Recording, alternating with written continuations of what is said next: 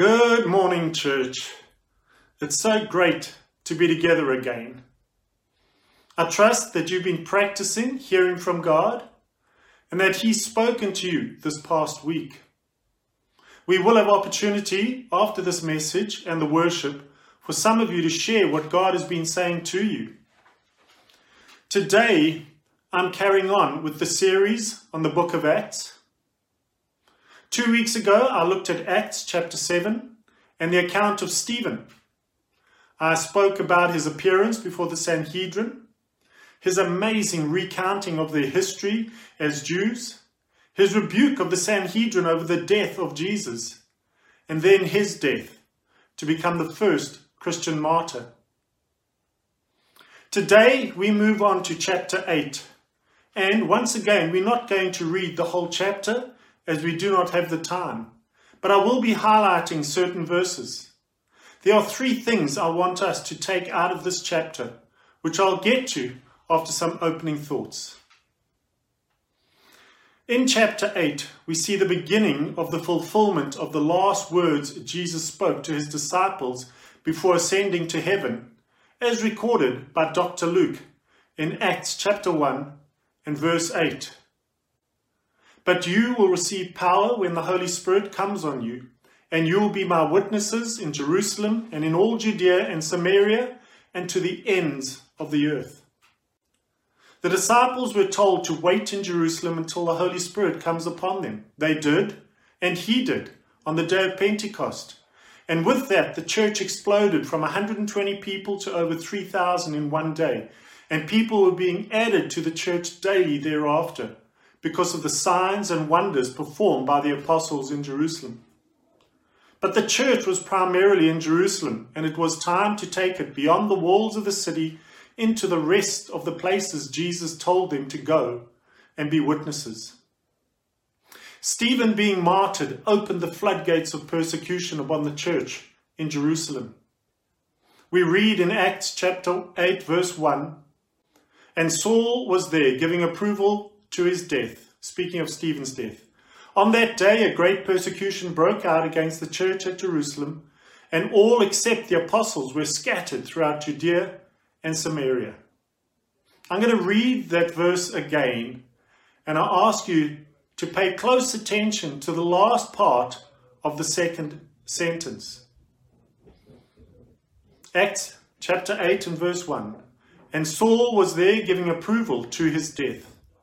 On that day, a great persecution broke out against the church at Jerusalem. And, here it comes, all except the apostles were scattered throughout Judea and Samaria. Stephen being martyred opened the floodgates of persecution upon the church in Jerusalem. And a church of thousands is scattered throughout Judea and Samaria, leaving only the twelve apostles behind. A mega church becomes a connect group. Thousands become a dozen, in a matter of days. Did God bring about this persecution because the church had not gone to the areas that Jesus told his disciples to go to?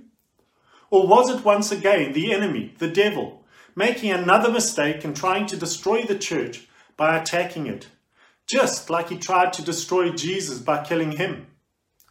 Wisdom is obviously not one of the devil's strong points. At present, we are facing a similar situation with COVID 19. Did God cause it? Or is it the work of the enemy, the devil, trying to kill people and shut the church down? After all, that is his nature, according to John 10:10, 10, where it says the thief comes only to steal and kill and destroy. Now, I believe it is the latter. But, like we will see in Acts 8, the church is growing and getting stronger and reaching more people because of what we are going through now. It is amazing that what is written in Scripture nearly 2,000 years ago is still relevant and applicable today. We can see the parallel between the church of Acts and the church today. What can we, the church of today, learn from the church of Acts? There are three things I want us to observe and learn from this chapter of Acts. Firstly, who is able to preach the word? Secondly, the gifts of the Spirit are given freely. And thirdly, who is the kingdom of God for? So, the first point who is able to preach the word? As you heard in the announcements today, there is a meeting for the preaching team next week, Wednesday. Who's on this preaching team? Now, I'm not going to name them all, but if you go back through the Sunday messages, you will see that the preaching team is made up of people who are on the church leadership team and others who are not in any form of leadership in the church. Also, you will notice not all the leadership team are on the preaching team. Now, why is that, you may ask? Let's see what we can glean from the portion of scripture we are looking at today. Acts 8, verses 47 says, Those who had been scattered preached the word wherever they went. Philip went down to a city in Samaria and proclaimed the Christ there. When the crowds heard Philip and saw the miraculous signs he did, they all paid close attention to what he said. With shrieks, evil spirits came out of many, and many paralytics and cripples were healed. Verse 4 tells us that those who had been scattered preached the word wherever they went. Who were the ones who were scattered? All the believers in Jerusalem apart from the apostles. Now, verse 5 picks out one of those who had been scattered. Someone we had first met in Acts 6, when the apostles chose seven men to wait on tables, serving the Grecian widows. Yeah, Mark Stoneham spoke about this on the 21st of June. You can check out the church YouTube channel for the video of his message. Just to go back a bit and revisit Act 6, two quick questions. What was the reason given to the apostles not wanting to wait on tables? And secondly, what were the attributes of the seven men that were chosen to serve the widows? If we look at Acts chapter 6, verses 2 to 4, we find there. So the twelve gathered all the disciples together and said, It would not be right for us to neglect the ministry of the word of God in order to wait on tables. Brothers, choose seven men from among you who are known to be full of the Spirit and wisdom. We will turn this responsibility over to them and will give our attention to prayer and the ministry of the word. The apostles' responsibility was prayer and the ministry of the, of the word. Essentially, time in prayer, preaching, and teaching the people. The disciples gathered in Jerusalem. The seven needed to be full of the Spirit and wisdom. They needed to have the presence of God in them and be led by His Spirit. They were not chosen for their preaching ability, nor were they were, were required to preach the word. Yet when they were scattered from Jer- Jerusalem, what was the thing they did? And not just the seven, but as we have already read, those who were scattered preached the word. The church was no longer in one place, namely Jerusalem, but they were now scattered around Israel, and I believe even beyond the borders of Israel, into the other parts of the Roman Empire. Being scattered did not cause them to become afraid and go into hiding, but the opposite seemed to have happened. Because wherever they were, they preached the word of God, even though persecution was happening. These were the ordinary, everyday members, if I can call them that, of the church that had been established in Jerusalem. They were bold enough and able to preach the word wherever they were.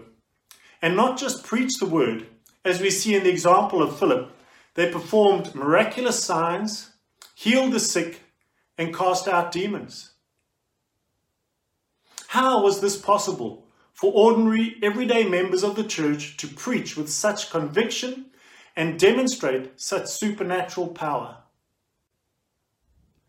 The answer is found earlier in Acts, in Acts chapter 2, verses 42 and 46, which says, they devoted themselves to the apostles' teaching and to the fellowship, to the breaking of bread, and to prayer.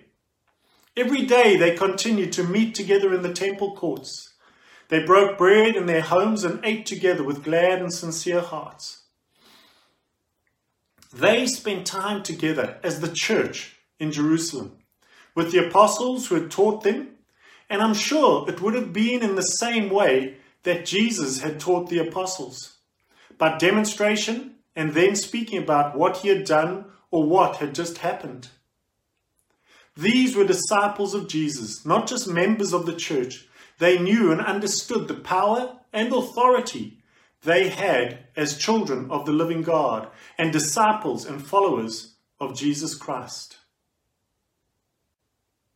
These disciples had not just heard messages, but had experienced the presence and power of God as they had gathered together in Jerusalem with the apostles and seen the apostles do the things that they had seen Jesus do. The original group of disciples, the 12 apostles, and the others that made up the 120 in the upper room, had made true disciples of those who had been added to the church since Pentecost, and not just made them members who watched while the few did what needed to be done. They were fulfilling the Great Commission that Jesus had given to them to make disciples, as is found in that famous passage of Matthew 28 18 to 20.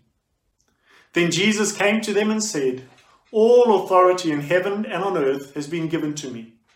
Therefore, go and make disciples of all nations, baptizing them in the name of the Father and of the Son and of the Holy Spirit and teaching them to obey everything I have commanded you. And surely I am with you always to the very end of the age. As we have been scattered from our regular Sunday meeting place because of COVID 19, we too have the opportunity to be like these disciples of Acts 8 and preach the word and demonstrate the presence and power of God wherever we find ourselves, be it shopping on our high streets, with our neighbours, traveling to and from work, or whatever it is you find yourself doing? Do we look for opportunities, or do we feel ill equipped, unprepared, or not empowered to do this? And that is why we hold back. God's word showed, shows us that as disciples of Jesus Christ, we should all be able to preach the word, just like we've seen the disciples do in these verses. Does this challenge you, scare you, or inspire you? I trust it is the latter. That seems to be a lot from these few verses, but don't panic. The next two points will not be as long. So, the second point the gifts of the Spirit are given freely. In the next portion of chapter 8, we have the account of Simon the sorcerer, or Simon the magician, as the Bible paragraph headings name him. Theologians and historians name him as Simon Magus. He was a powerful and influential man in Samaria. He had a following of people, but that soon changed when Philip arrived in Samaria. Acts 8, verses 12 to 13 tell us But when they believed Philip as he preached the good news of the kingdom of God in the name of Jesus Christ, they were baptized, both men and women. Simon himself believed and was baptized. And he followed Philip everywhere, astonished by the great signs and miracles he saw. What Simon saw Philip do was obviously far greater than what he was able to do. Otherwise, he wouldn't have been astonished by what he saw. Much like the magicians in Pharaoh's court could mimic the first three signs that Moses did, but thereafter they could not match the power of God because of what Philip and I'm sure the other disciples had been doing in Samaria. The apostles in Jerusalem got to hear about it and sent Peter and John to Samaria. Verses 15 to 19 of Acts 8 say this When they arrived, they prayed for them that they might receive the Holy Spirit, because the Holy Spirit had not yet come upon any of them. They had simply been baptized into the name of the Lord Jesus. Then Peter and John placed their hands on them and they received the Holy Spirit. When Simon saw that the Spirit was given at the laying on of the apostles' hands, he offered them money and said, Give me also this ability, so that everyone on whom I lay my hands may receive the Holy Spirit. Now, Peter rebukes Simon and tells him his heart is not right before God, and to repent of his wickedness and pray to the Lord. Simon then asked Peter to pray to the Lord for him. He obviously did repent. What do we take out of this portion of Scripture? There are two things. Firstly, we can be born again and have the Holy Spirit in us, but not be baptized in the Holy Spirit. We receive the Holy Spirit when we repent of our sins and receive Jesus Christ as Lord and Savior. But we need to be baptized in the Holy Spirit, just as we need to be baptized in water, which is what is implied when it says they were baptized in the name of the Lord Jesus. Laying on of hands is just one of the ways we can receive the baptism of the Holy Spirit, or we can impart the baptism of the Holy Spirit. There are other ways. We will see another way in Acts 10 when Peter visits Cornelius.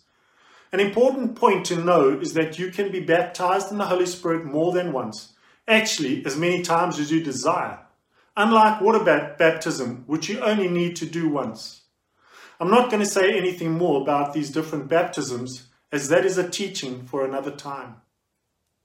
Secondly, the gifts of the Holy Spirit are given to us freely. We cannot earn them we cannot buy them. We just need to ask and receive them, then begin to use them. It's pointless asking God for the gifts and then not use them. The Holy Spirit lives in us, and His gifts are given to us to be used to bless others. Again, this is a teaching for another time. The third and final point is who is the kingdom of God for? This last portion of the chapter is the wonderful account of where an angel of the Lord tells Philip to head south from Samaria to the road from Jerusalem to Gaza. And in obedience, he goes and encounters what Scripture calls, or who Scripture calls, the Ethiopian eunuch on his way back home from Jerusalem, where he had gone to worship. This man was from the region of modern day Sudan, not the country of Ethiopia that we know today. Acts 8, verse 28 to 31 says this The eunuch, on his way home, was sitting in his chariot reading the book of Isaiah the prophet. The Spirit told Philip, Go to that chariot and stay near it. Then Philip ran up to the chariot and heard the man reading Isaiah the prophet.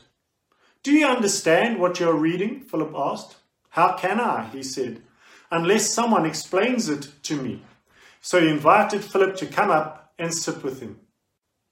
Now, it was common practice at that time to read aloud, and as an important official, he was being driven in his chariot, affording him the time to read. He was reading from Isaiah 53, verses 7 and 8, about the lamb that is led to the slaughter.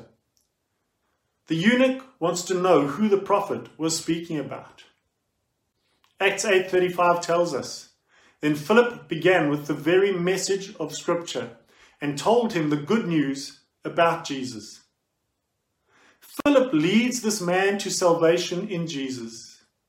He had gone to Jerusalem to worship God, but as a eunuch, according to Deuteronomy 23:1, he would have only been allowed into the outermost court, the court of the Gentiles. Three walls stood between him and the most holy place of the temple, the presence of God. As a eunuch, he had to remain in the outer court. But here in a chariot, he is received and accepted into the kingdom of God by believing in Jesus. Acts chapter 8, verses 36 and 38 say, As they traveled along the road, they came to some water, and the eunuch said, Look, here is water. Why shouldn't I be baptized? And he gave orders to stop the chariot. Then both Philip and the eunuch went down into the water, and Philip baptized him.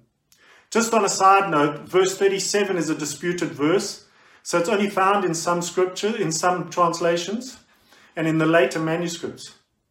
Now, Philip must have been thorough in his explanation to take this man from Isaiah through to where he recognized who Jesus is and what he had done for him and for us.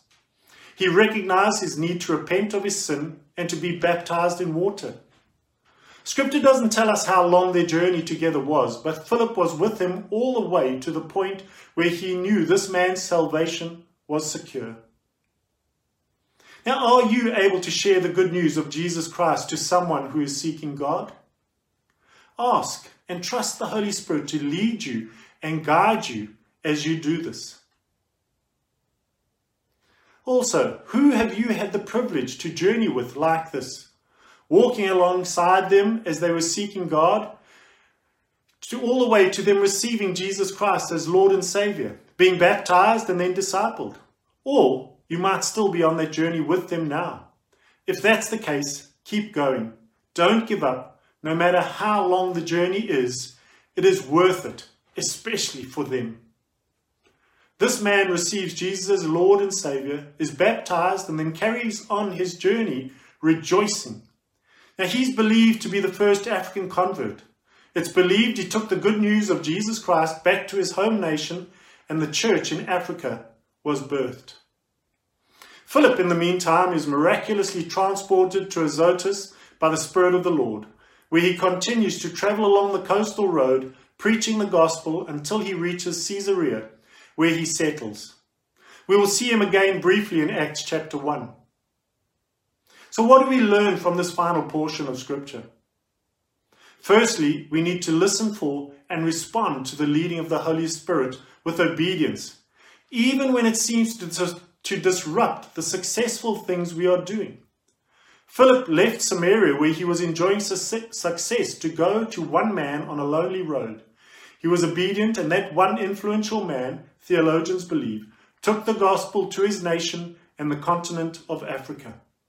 Now, missional minded leaders will tell you to find the person of peace in the area you are trying to reach. If you have success with them, you will see breakthrough in that area, be it a street, neighborhood, estate, or even a nation. Secondly, the gospel is for everyone. No one is excluded from the kingdom of God. No one is too damaged for God to reach them with His love and forgiveness and accept them into His kingdom. That is the good news that we all have to share with those who don't know Jesus Christ as Lord and Savior. So, in summing up, firstly, all disciples of Jesus Christ are able to preach the Word of God. Don't discount yourself because doesn't, God doesn't discount you. Secondly, we all need to be baptized in the Holy Spirit and receive His gifts freely so we can share them with others. And then thirdly, the kingdom of God is for everyone. No one is beyond the forgiveness that Jesus obtained for us through His death on the cross. For the breakout groups, I want each of you to declare the following.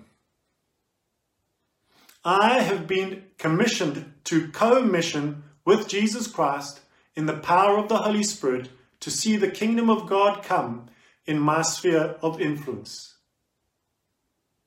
Then share with each other how you see that playing out in your life, and then spend some time praying for one another.